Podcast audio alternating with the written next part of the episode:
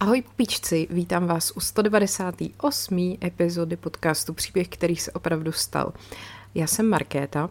Kdybyste chtěli větší, ne, kdybyste chtěli víc obsahu ode mě, než je tady, tak máte možnost uh, mít předplatný buď na piky.cz lomeno paní královna, nebo na herohero.co lomeno podcest příběhy. Tam každý týden přibývají dvě epizody navíc, které prostě nikde jinde nejsou a já ty témata většinou avizuju na Instagramu, který je podcast příběhy.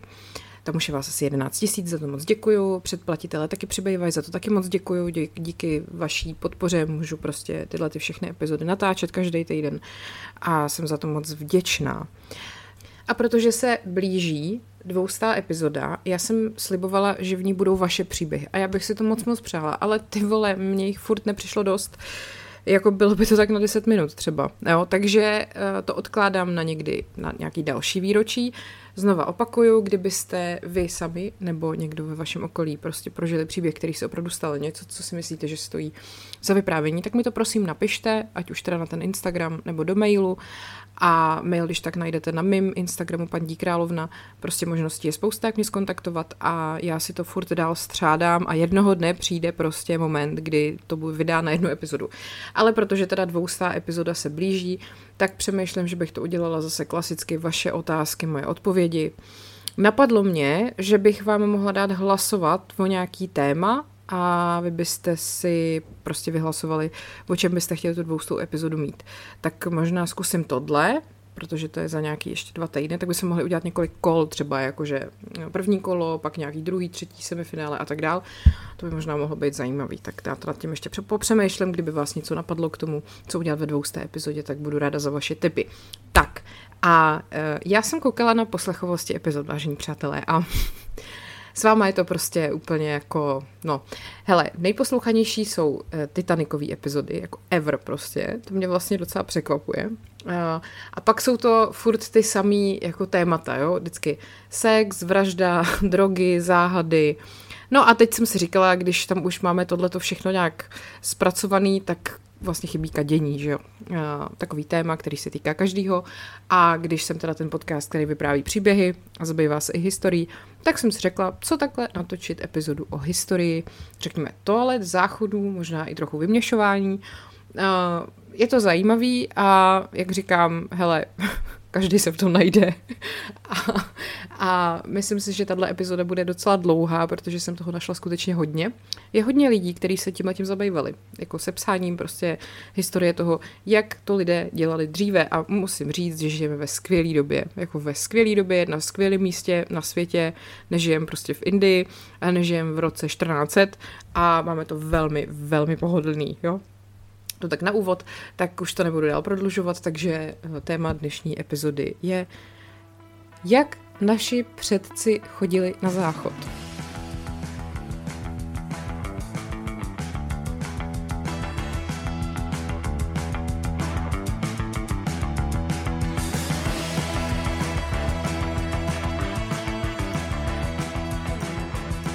No, Uh, ono teda obecně uh, i, i tak, i když se o tom dá najít hodně, tak vlastně to není tak moc dobře zdokumentovaný jako jiný oblasti lidského konání, jo? protože na rozdíl od různých jiných věcí, já nevím, jako je třeba tanec nebo divadlo nebo zpěv, je prostě vyprazňování považovaný za, řekněme, podřadnou záležitost. A v důsledku toho jen velmi málo badatelů přesně zdokumentovalo záchodové návyky našich předchůdců.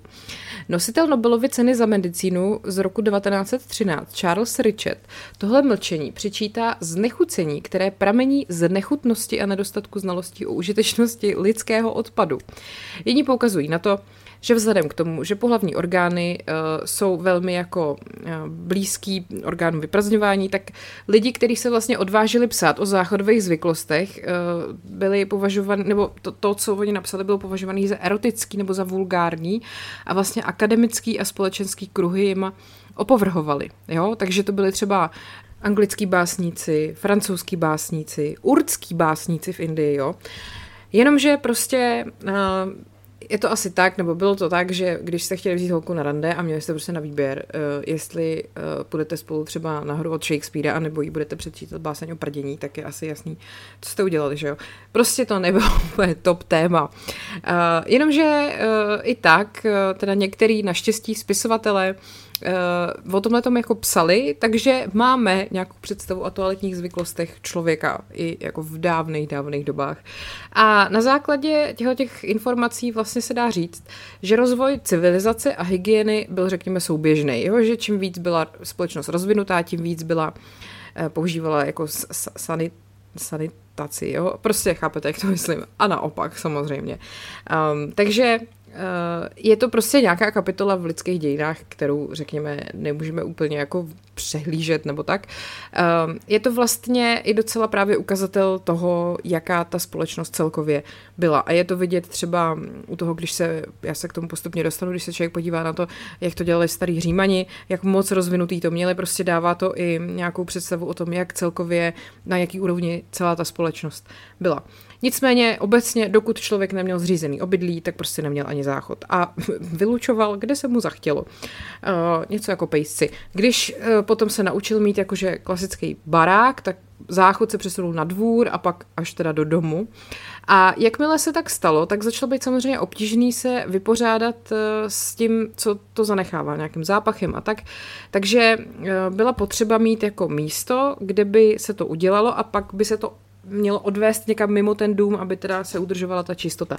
A člověk to zkoušel různýma způsobama, což byly různý jako hrnce, který čistilo služebnictvo nebo otroci, a, nebo různý jako záchody, který vyčnívali z toho horního patra domu nebo hradu a ten odpad teda se schromažďoval v příkopu pod tím, nebo to byly teda už jako záchody, které měly otvory na horním toku řeky, a, nebo prostě jen vstup do řeky nebo potoka a podobně.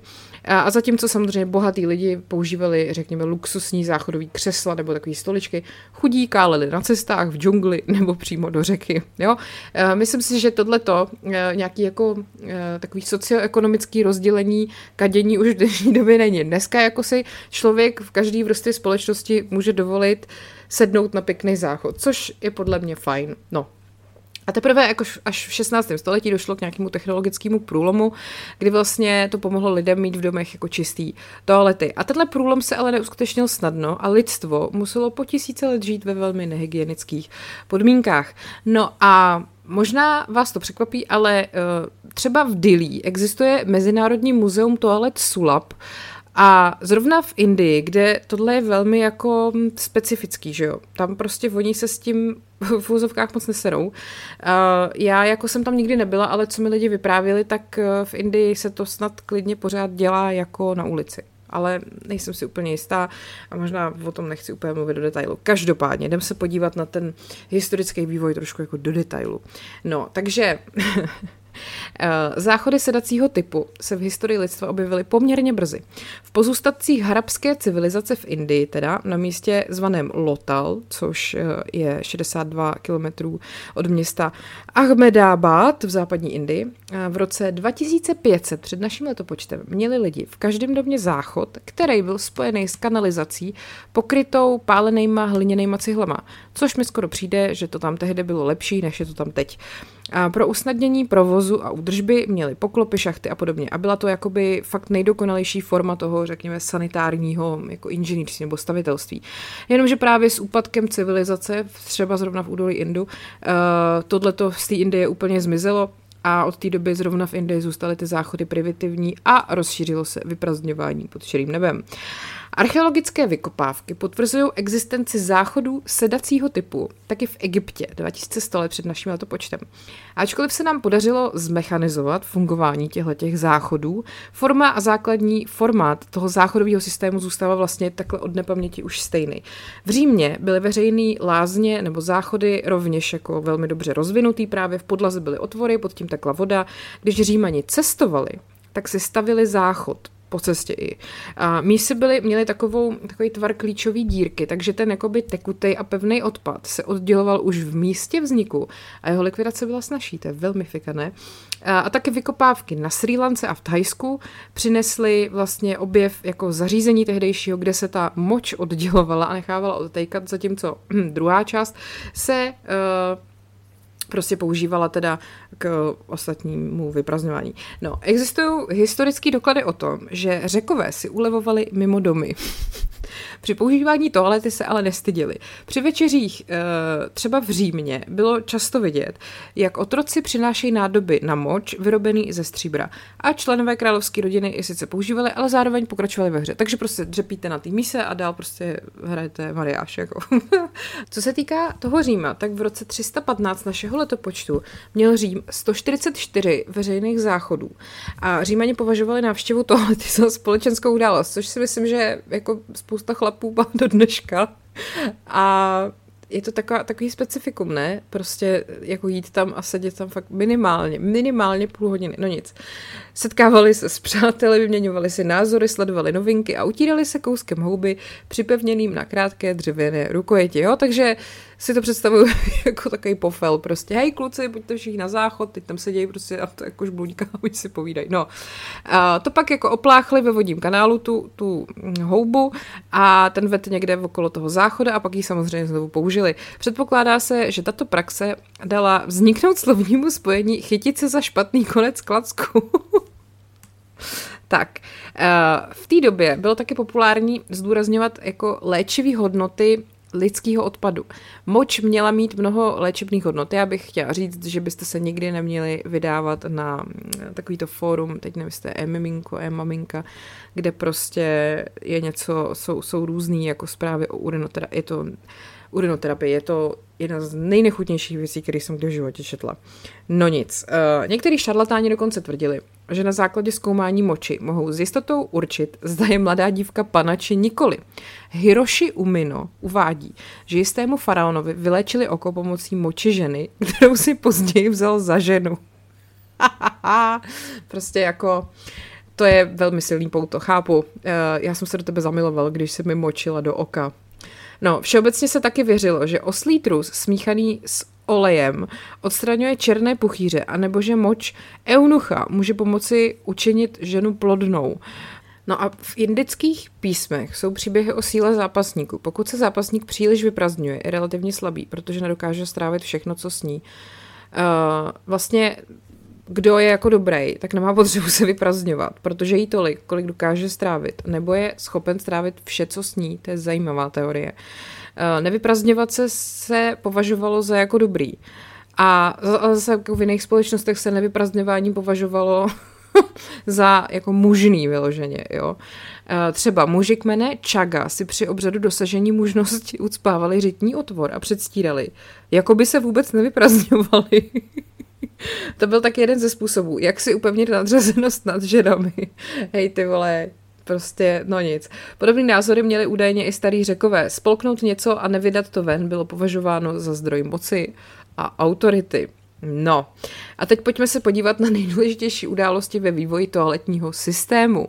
Od roku 2500 před naším letopočtem do roku 1990 našeho letopočtu. Takže 2500 před naším letopočtem v Mohenjo-Daro existoval vysoce rozvinutý kanalizační systém, kde odpadní voda z každého domu odtékala do hlavní stoky. Tisíc před naším letopočtem na ostrově Bahrajn v Perském zálivu byl objeven splachovací typ záchodu.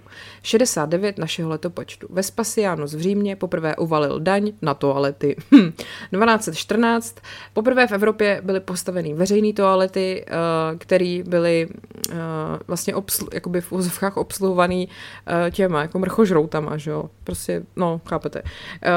1596 John Harrington vynalezl WC. 1668 policejní komisař v Paříži vydává nařízení o výstavbě záchodů ve všech domech. Asi už toho měl plný zuby. 1728 Pan Brondel tvrdí, že ideální je záchod připojený ke kanalizaci. 1739 na plese v Paříži se objevují první oddělené toalety pro muže a ženy. 1824 první veřejná toaleta v Paříži. 18, tohle, tohle je podle mě velký zlom v historii toalet. 1859 toaleta královny Viktorie je zdobena zlatem. 1889 poprvé na světě se čistí odpadní vody, 1959 všechny povrchové toalety jsou zrušeny. V Paříži teda. Tak, 1970 doktor Bindeshwar Patak zakládá v indickém Biháru neziskovou nevládní organizaci Sulab International. Oni tam chudáci fakt jsou na tom s tím blbě. 1980 instalace veřejných záchodů s automatickým ovládáním. No, eh, období teda, když to jako vezmeme zpátky zase, tak mezi období mezi lety 500 až 1500 našeho letopočtu bylo z hlediska lidské hygieny opravdu jako dobou temna. Byla to doba kaluží a lidských výkalů všude kolem. Byla to také éra takzvané svobody močení. Já bych chtěla říct, že si myslím, že éra svobody močení nikdy neskončila, když se občas podíváte podél dálnice nebo v podstatě kdekoliv, se chlapci čůrá, že jo je mu to jedno, svět je jeden velký pisár, prostě ženská, kdyby si dřepla jako na zem a prostě začala čůrat, tak ji pomalu zavřou. No nic. Uh, francouzský básník Claude Le Petit uh, popsal Paříž jako směšnou Paříž následujícími slovy. Moje boty, moje punčochy, můj kabát, můj límec, moje rukavice, můj klobouk. Všechny jsou znečištěny, znečištěny stejnou látkou. No, tak, uh, pojďme se podívat teda na ten středověk, jo? Neko nebylo to nic příjemného.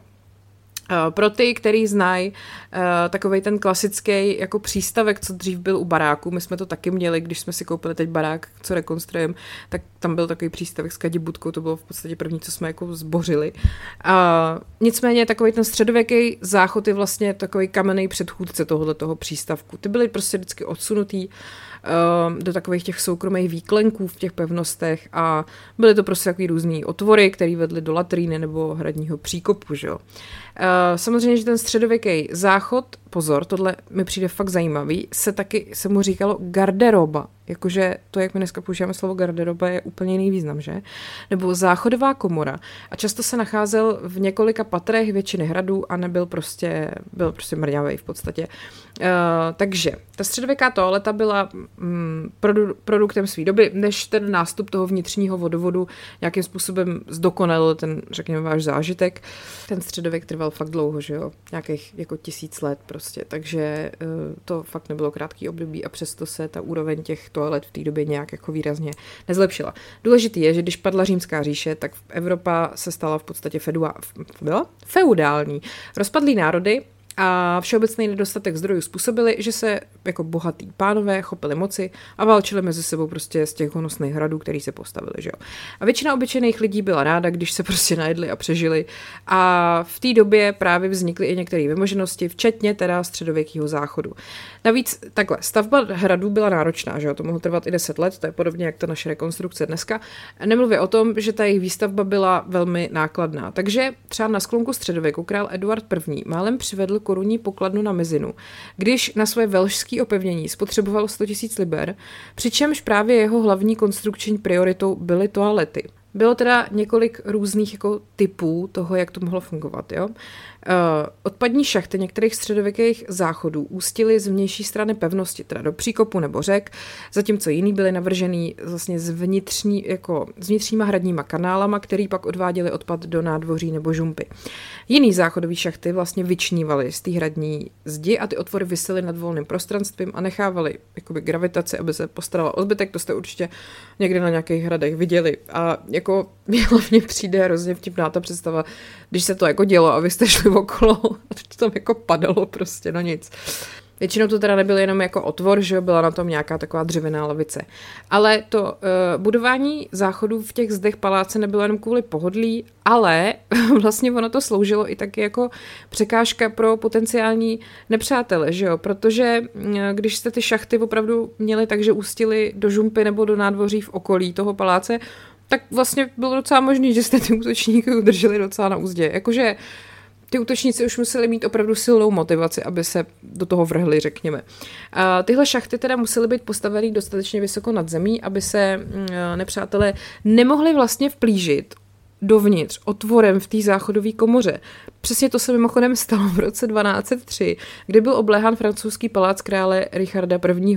Chateau Gaillard.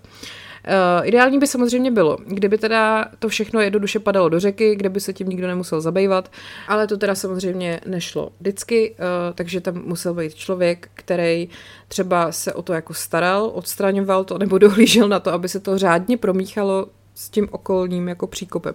V Tudorovské Anglii se téhle práci říkalo gong farmář a, tý, a tyhle ty chudáci museli pracovat pouze v noci, aby ostatní neodrazovali svou hnusnou prací. A byli nucený žít uh, v izolovaných domech, ale dostávali prej slušnou mzdu za jednu tunu odstraněných exkrementů. To by mě zajímalo, jak se to jako měřilo. No, uh, ten středověký záchod teda byl opravdu jenom takový v podstatě jako otvor, díra. E, největší nevýhodou toho středověkého záchodu byla skutečnost, že neexistoval téměř žádný praktický způsob, jak se vyhnout zápachu. E, takže navíc teda ne vždy se středověké toalety nacházely v záchodových komorách obsahujících okno. Takže v takovém případě se spolíhalo prostě nás na aromatizování prostřednictvím bylin. Uh, no a mytí středověkého záchodu samozřejmě bylo zatěžující, protože uh, ty teda chudáci, kteří to museli dělat, tak uh, tam jakoby házeli vědra s vodou nebo tam přesměrovávali déšť z okapů. No a co se teda potom týká toho odpadu, co se schromažďoval dole, místní zemědělci často hromadili tyto lidské výkaly jako hnojivo. E, středověký toaletní papír se skládal ze svazku sena. To byl málo kdy problém, pokud šlo o ucpání nebo čistotu, i když mnich Jocelyn de Brackenlot z 12. století vyprávěl, že to jednou málem způsobilo požár. Ta standardizace toalet trvala až do nástupu nějakého vnitřního vodovodu v polovině 19. století, ale v podstatě jako středověký záchod byl docela jako, no, tak hele, asi lepší než nic, no. Uh, když se podíváme na to, jak to vypadalo v Čechách, tak uh, myslím si, že vy všichni jste někdy byli na nějakém hradu, že jo? A všichni jste někdy slyšeli výraz výsernice. Pojďme se podívat na nějaké konkrétní příklady. Nejlepší uh, příklady dochovaných středověkých záchodů ze, lze do dneška čitelně sledovat především teda na hradech. Takový záchod se ale nenacházel jako jenom tam. Byl někdy i součástí uh, ještě mladších zámků a jiných staveb a šlo pře- především zase o ty prostorové výstupky v těch vnějších zdech. A tenhle ten typ tohohle středověkého záchodu se označuje jako prevét. A jedná se o vlastně, pochází to z použití latinského locus privatus a lze to vlastně jako přeložit jako soukromé místo, což je asi jako logický. A je fakt, že ve středověku jste moc jako soukromí neměli, že lidi prostě žili pohromadě, bylo vás prostě spousta v pořád na jednom místě. A v tom teda uh, vlastně nebyl ani moc rozdíl mezi šlechtou a obyčejnýma lidma, protože teda na venkově jste měli tu latrínu a na hra na hradě teda prevet. No a prevet uh, byl většinou v podobě takového toho malého arkýře, uh, obdélníkový čtvercový půdorys a v podstatě teda to byla malinká komůrka, uh, mohl být kamenej nebo dřevěný, Místění prevétu se vázalo teda a bylo ovlivněno stavebním uspořádáním hradu, orientací stavby a tak dále. Samozřejmě nikdy to nebylo tak, nebo nesmělo to být tak, že ty prevéty by byly v řadě nad sebou. Haha. Tak a teď teda, kde to vlastně uh, můžeme vidět? V České republice je spousta dochovaných příkladů těchto těch záchodů, respektive prevétů, na Pernštejně, Šternberku, Kašperku nebo Karlštejně. Nejstarší se nachází na hradě Přimda a je už z první poloviny 12. století. Uh, i když je do dneška, řekněme, provozu schopný, tak se prostě nepoužívá. Jo? Prostě, kdybyste tam někdy byli, tak musíte do lesa. Uh, skládá se z velkých kamenných kvádrů a i uh, záchodovou desku tvoří taková kamenná jako deska s otvorem. No, uh, samotný název prevet vlastně potom získal přeč, počištěnou formu prevít. A tohle označení se tež stalo že jo, nadávkou pro nějakého špatného, nečestného člověka. Uh, přesto teda se můžete při různých prohlídkách některých hradů a zámků doslechnout, že se to nazývalo výsernice, ale prostě nás to je hrubej jako nesmysl a klam, protože do poloviny 20.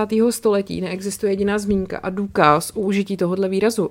Naopak se zdá, že se fakt jedná o neologismus až z konce 20. století. Jo. Takže hm, pozor. No a když jsme u toho středověku, tak vám samozřejmě musím taky říct, jak chodili rytíři ve zbroji na záchod. Uh, protože hele, když jste měli na sobě tu plnou plátovou zbroj, což je jako skvělý v boji, tak to bylo trošku nepraktický, když jste chtěli jít na záchod, že jo. Holky to jistě znají, pokud třeba nosí bodíčka, nebo prostě overaly, no. Když Vilém dobyvatel v roce 1066 padl do země, eh, měl na sobě jen dlouhou eh, košili, takže odpovědět na volání přírody bylo poměrně jednoduché. Když však italští a němečtí řemeslníci v roce 1400 vyvinuli plnou plátovou zbroj, která byla přínosem na bitevním poli, byla to zcela jiná perspektiva. No, oni neměli měli uh, jako kovový plát, který by kryl rytířův rozkrok nebo jíždě, protože to stěžovalo jízdu na koni. A tyhle ty oblasti chránily takový silný kovový suknice, který prostě splývaly, že jo, kolem jako boků a jíždí. Uh, a pod nima teda vysela potom taková krátká řetízková košile, která bránila jako nepříteli, aby teda tam mezi nohama zabodl něco ostrýho. A, a pod ní ještě rytíř nosil prošívaný bavlněný legíny, aby se mu jako, aby se mu jako neodřeli končetiny a bůh ví co. A, no ale aby ty ocelové pláty na těch nohou vlastně nesklouzávaly na, chodní, na chodníky, na kotníky, jako ze zhora dolů, že jo, tak musely být přidržovaný bederním pásem nebo připevněný k plátu na trupu. No a při nošení toho všeho by rytíř zoufale toužící po toaletě nejspíš potřeboval pomoc svého panoše, aby mu zvedl nebo sundal zadní manžetu a on si mohl dřepnout. Takže skutečnost, že tato zbroj byla často teda pevně zavěšená na tom bederním pásu, znamenala, že prostě si to musel plánovat hodně dlouho dopředu a potřeboval k tomu asistenci. No a pokud teda měl nějaký zažívací potíže, tak asi zřejmě se na to vy, vykašlal a prostě ho to nechal, no. Tak se to pak umeje. Uh, takže být středověkým rytířem uh, se zažívacími obtížemi nebylo jednoduché, vážení přátelé. Tak a pojďme se podívat na to, jak uh, ještě pokračoval ten vývoj, jo? jsme se teďka zasekli trošku ve středověku.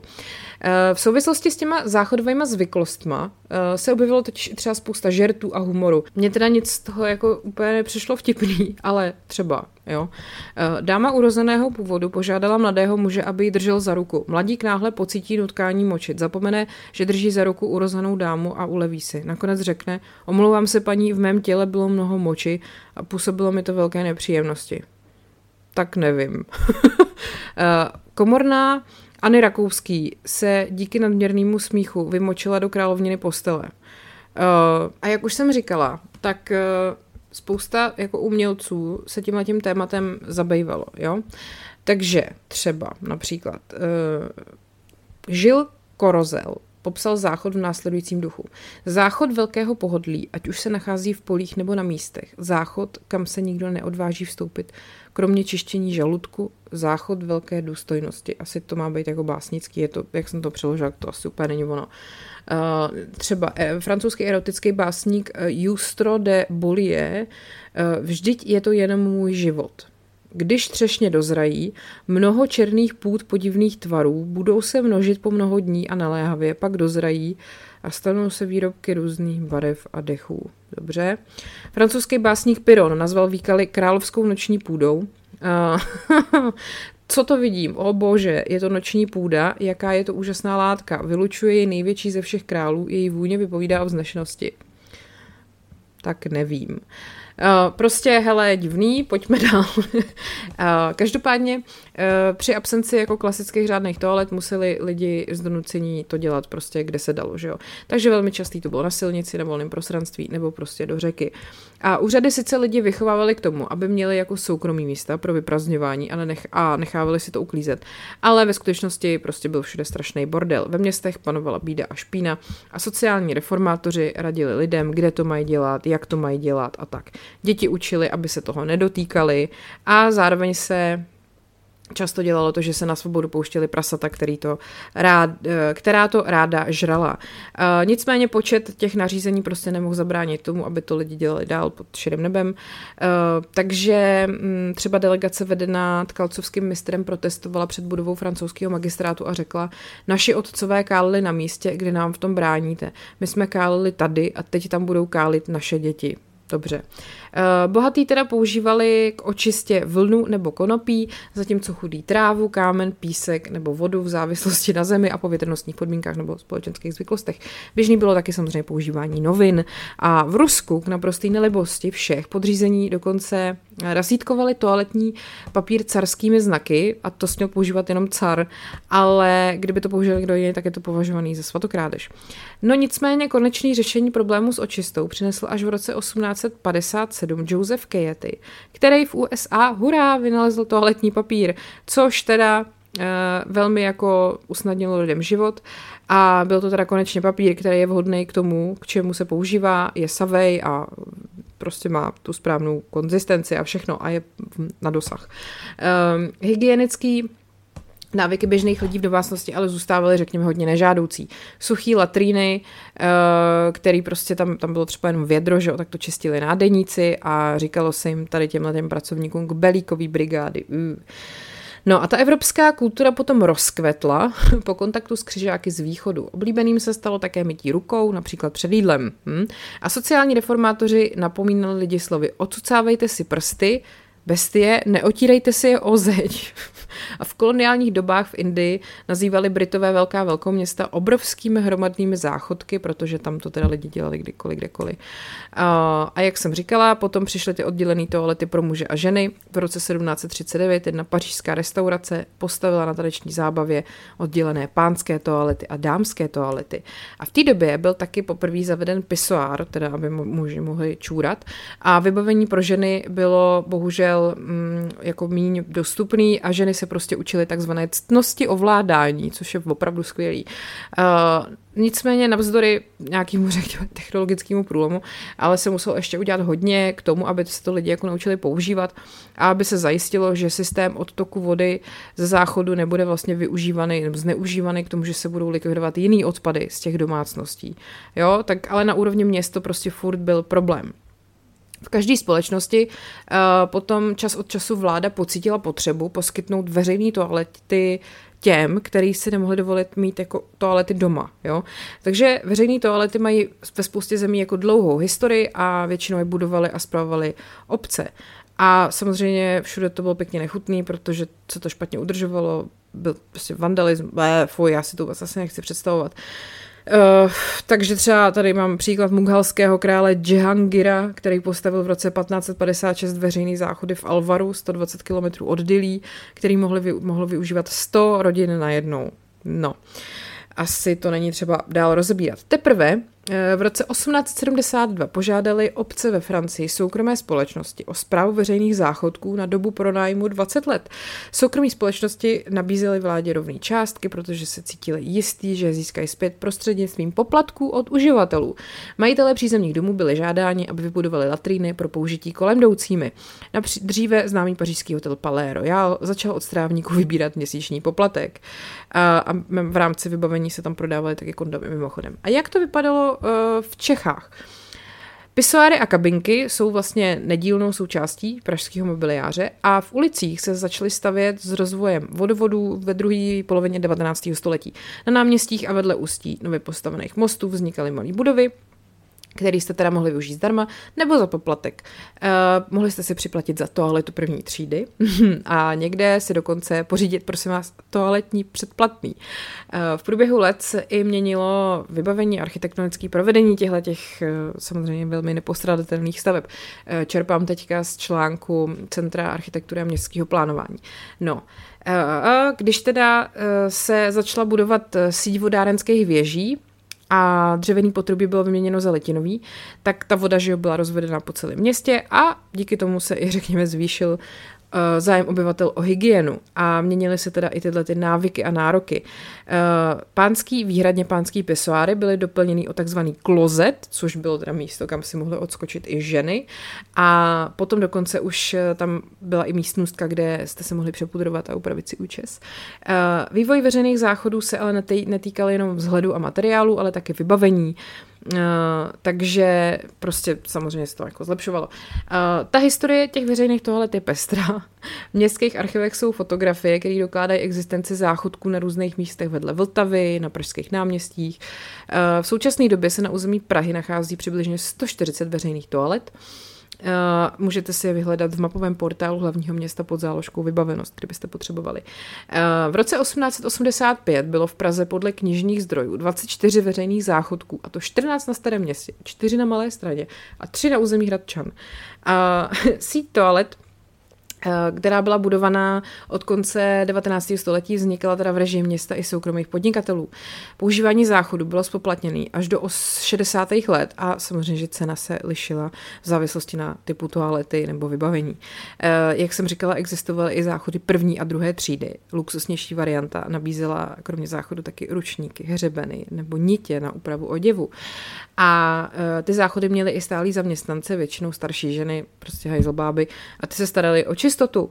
No a jednou z podmínek, abyste mohli získat tohle zaměstnání do první světové války, bylo, že jste uměli česky i německy, protože jste museli říct na malou nebo na velkou, anebo gross, klein.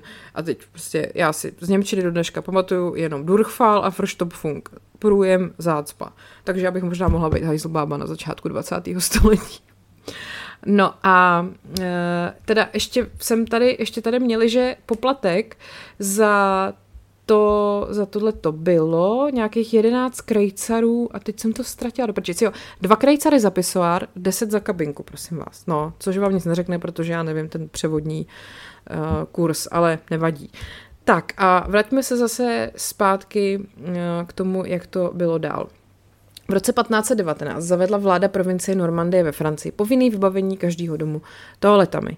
Francouzská vláda rovněž vydala parlamentní dekret, kterým stanovila povinnost mít v každém domě žumpu.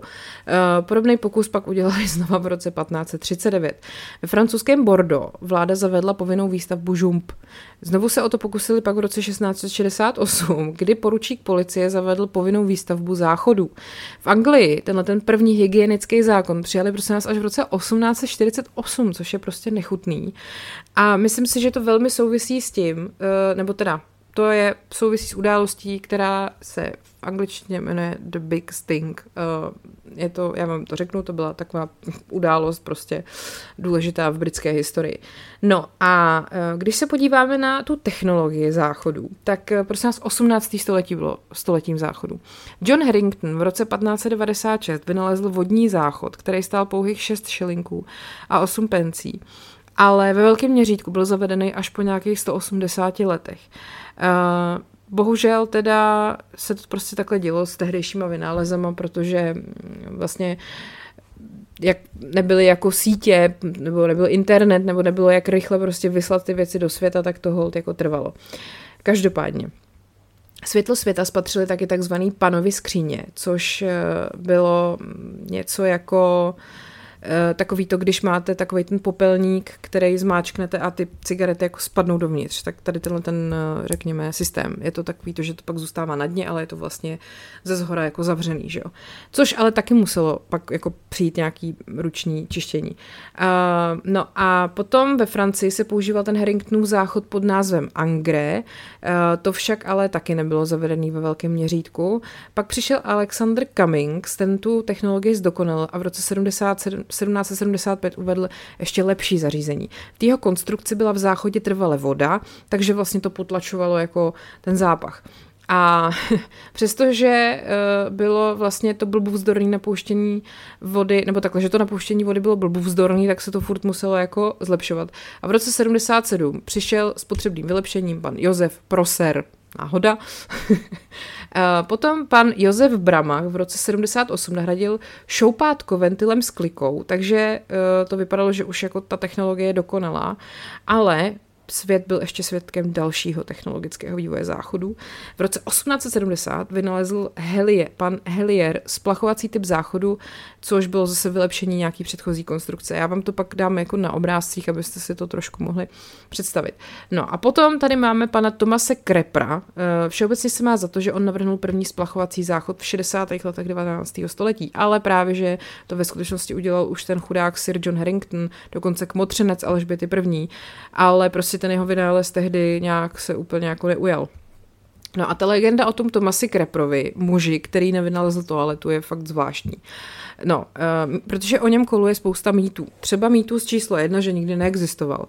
On ale ve skutečnosti opravdu existoval. Uh, byl to... Mm, je to, nebo takhle, Ono to nejdřív uh, spousta lidí, nebo spousta, Ježíš Maria, spousta krát se dočtete, že příběh Tomase Krepra je jenom jako humorný výmysl nějakého spisovatele, což uh, za to může jeden takový jeho parodi, parodický životopis od Volise Rayberna, ale Thomas Krepr opravdu existoval. Jo? Byl pokřtěný 28. září 1836 v kostele svatého Mikuláše v Jižním Yorkshireu. No, založil uh, sanitární závody v Chelsea a v roce 1860 se oženil jak jinak se svou sestřenicí prací. A potom eh, je v roce 1891 při sčítání lidu označen jako sanitární inženýr.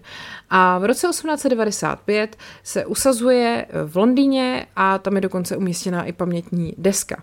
No a on teda um, si nechal vystavit devět patentů týkajících se sanitární keramiky a kop, vlastně kopie toho jsou uložený v Kensingtonské knihovně.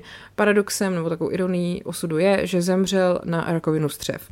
Tak, uh, on teda založil prostě důležitou instalatérskou firmu a prostě tady v této, tomu řekněme, oboru udělal jako spoustu dobrého.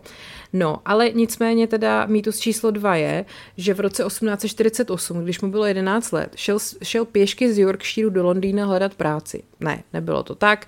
Chodil do školy normálně a prostě až ve 14 začal nějak pracovat. Ale je asi pravděpodobný, že šel do Londýna pěšky, protože ono to jinak moc nešlo tehdy.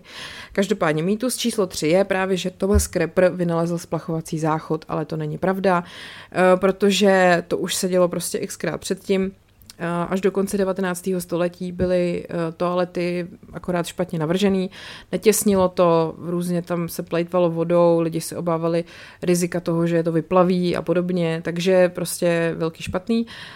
Kreper eh, nebyl zodpovědný za žádný zásadní vylepšení zařízení proti plejtvání vodou, ale skonstruoval tlumiče hluku, aby omezil syčivé a bublavé zvuky, ale ani jeho, jeho všechny systémy nebyly prostě spolehlivý.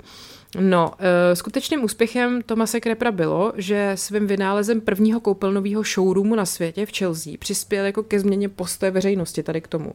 Jo, že prostě z toho udělal takovou lifestyleovou, řekněme, záležitost. No, e, nicméně není pravda, že by byl třeba povýšený do rytířského stavu, že se taky někde e, často píše Sir John Crapper. E, protože prej ho obdivovala královská rodina natolik, um, že ho Viktorie prostě takhle povýšila, není to pravda. No, ale je teda pravda, že byl zodpovědný za dodávky toalet pro Buckinghamský palác a hrad Windsor, takže mm, nějaký zásluhy měl. No a pak samozřejmě tady největší mýtus, že krep je slovo, který se v angličtině používá jako, jako hovno, že jo.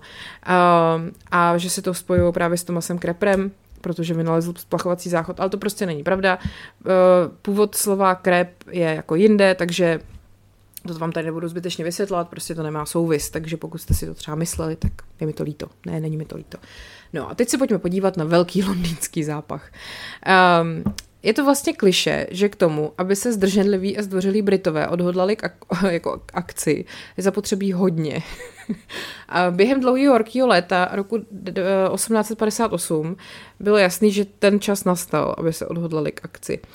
Uh, Prostě uh, bylo to tak strašný, že zápach ze znečištěných vod Temže se dostal až k nosům politiků v jejich nově dokončené budově parlamentu ve Westminsteru.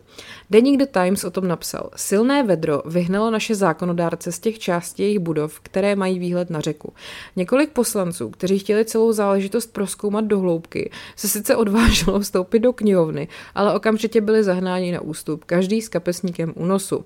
No, temže po staletí využívaná jako skládka odpadních vod i různého všelijakého prostě odpadu, což byly i jako těla občasných obětí vražd a popravených pirátů třeba, se v letním horku měnila jako v bublající káť páchnoucí špíny.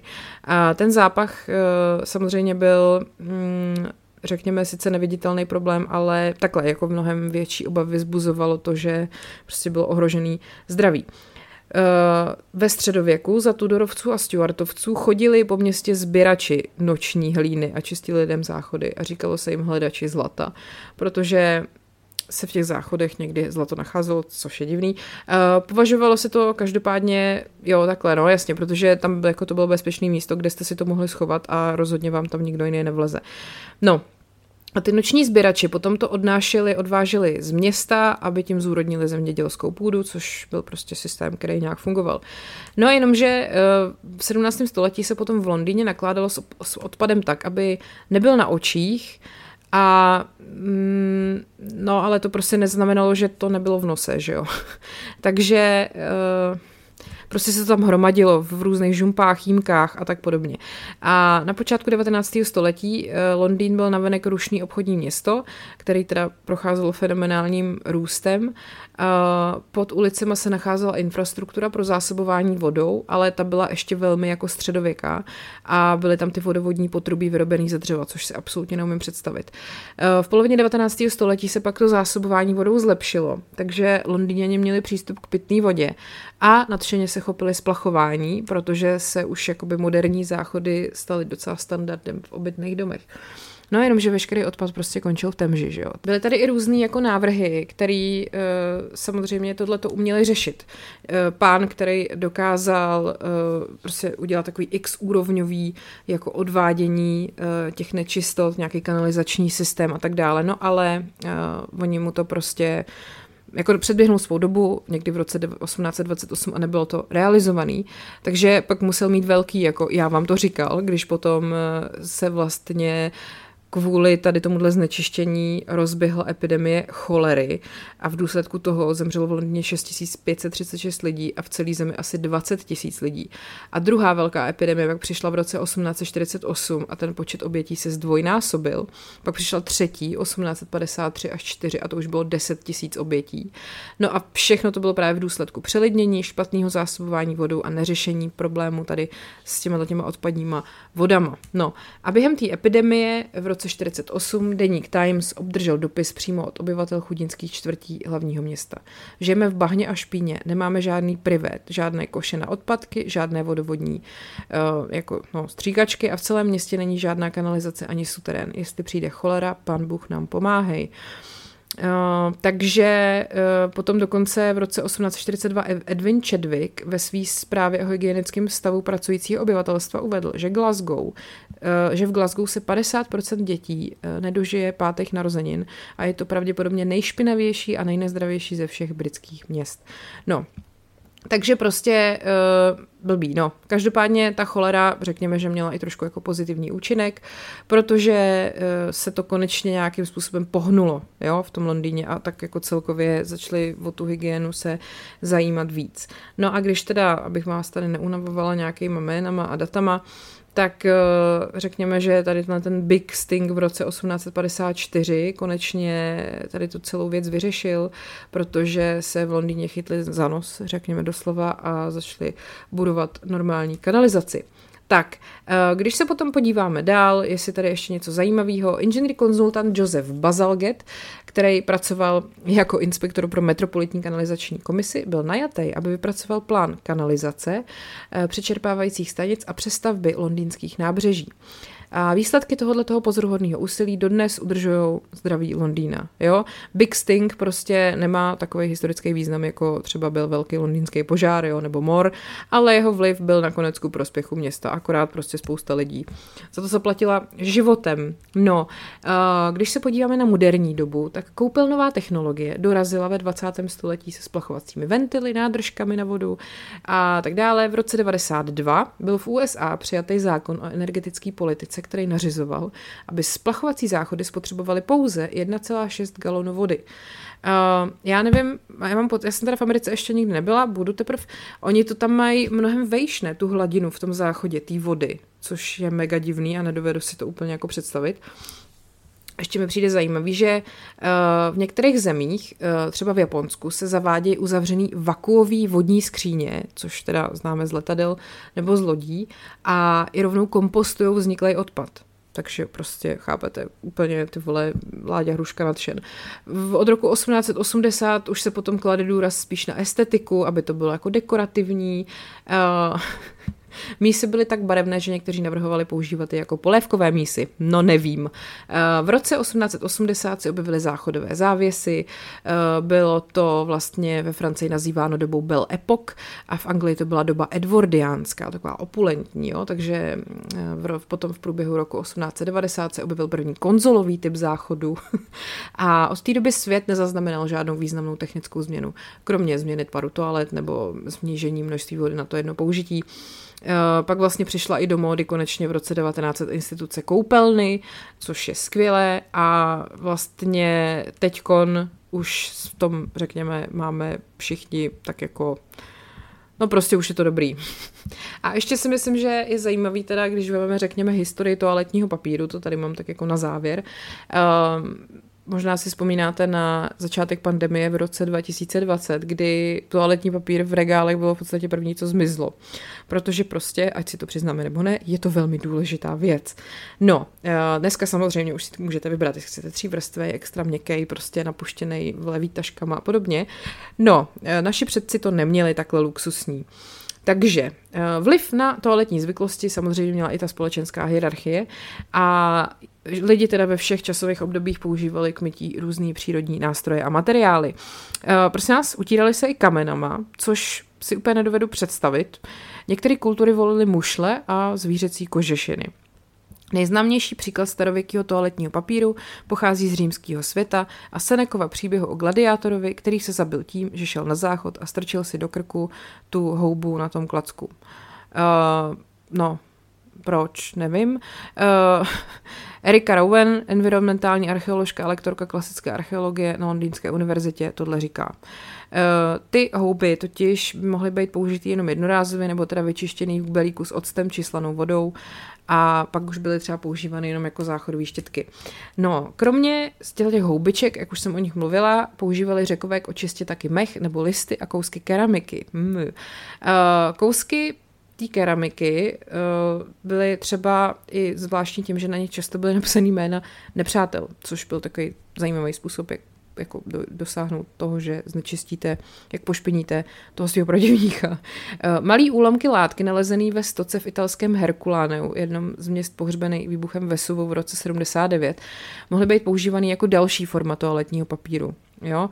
Takže mm, vlastně je to zvláštní v tom, že ty látky ve starověku se vyráběly ručně, takže je to docela dekadentní, že si vyrobíte ručně látku, kterou pak si utíráte zadek. No, eh, v roce 92 objevili archeologové v latrínách v Sankanzi, eh, bývalý vojenský základně dynastie Han v Číně, 2000 let staré hygienické tyčinky, známé jako salaka, cechu a čugy.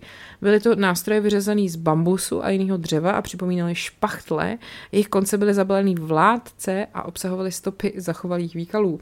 No, uh, papír potom vznikl v Číně ve druhém století před naším letopočtem. První záznam o použití papíru k očistě pochází ze 6. století ve středověké Číně. Um, a byl to učenec Yan Chi Tuan, který o tom napsal. Papír, na které jsou citáty nebo komentáře z pěti klasiků nebo jména mudrců, se neodvažují používat k toaletním účelům. Dobře. Pak si Číňani vyráběli toaleťák v množství 10 milionů balení po tisíc až deseti tisících listech ročně. V roce 1393 byly vyrobeny tisíce listů parfémovaného papíru pro císařskou rodinu císaře Hongwu. No a papír se potom stal široce dostupným v 15. století, ale v západním světě vznikl moderní komerčně dostupný toaletní papír až v roce 1857, kdy Joseph Gayety z New Yorku uvedl na trh léčivý papír pro vodní záchod, který se prodával v baleních po 500 listech za 50 centů. Ale než se to na ten výrobek dostal na trh, tak američani, řekněme, důmyslně improvizovali. Uh, Barry Kudrovic, docent a ředitel produktového designu na Minnesotské univerzitě, studoval historii a používání toaleťáků. Do roku 1700 byly kukuřičné klasy, nebo spíš ty listy, běžnou alternativou. Na počátku 18. století se pak objevily noviny a časopisy. Legenda říká, že lidé používali v příbytcích především katalog Sears, ale když se katalog začal tisknout na lesklý papír, lidé potřebovali najít náhradu. Američané, američané také přibíjeli na stěny příbytků farmářský almanach, pardon, což vedlo společnost k tomu, že v roce 1919 předvrtela do své publikace legendární díru. To dává smysl. První perforovaný role toaletního papíru potom byly představený v roce 1890 a v roce 1930 se toaletní papír konečně vyráběl bez třísek. No, tak uh, jsme rádi. Uh, posuny v postojích a zvyklostech v průběhu času, včetně těch, které souvisejí s koupelnovými návyky a hygienou, můžou vysvětlit, pomoct vysvětlit, proč lidi v moderní společnosti cítí nutkání mít toaletní papír po ruce, zejména v krizových situacích. No, tak ehm, já myslím, že to bylo velmi zevrubné. A doufám, že vás to příliš neznechutilo a že jste, si, že jste se dozvěděli něco nového. Pro mě největší šok, že výsernice je fake, jo? A mm, tak prostě, no, hele, mě to bavilo, tak doufám, že to bavilo i vás, dejte mi vědět. A to je ode mě asi pro dnešek všechno. Tak eh, znova opakuju, kdybyste chtěli, tak můžete psát dotazy, který odpovím potom v dvoustý epizodě, případně nějaký typy na témata, který mám zpracovat. Uvidíme, jak to uděláme nějak s tím hlasováním. Třeba to ještě vymyslím. Tak jo, mějte se hezky, je váš život příběh, který se opravdu stal.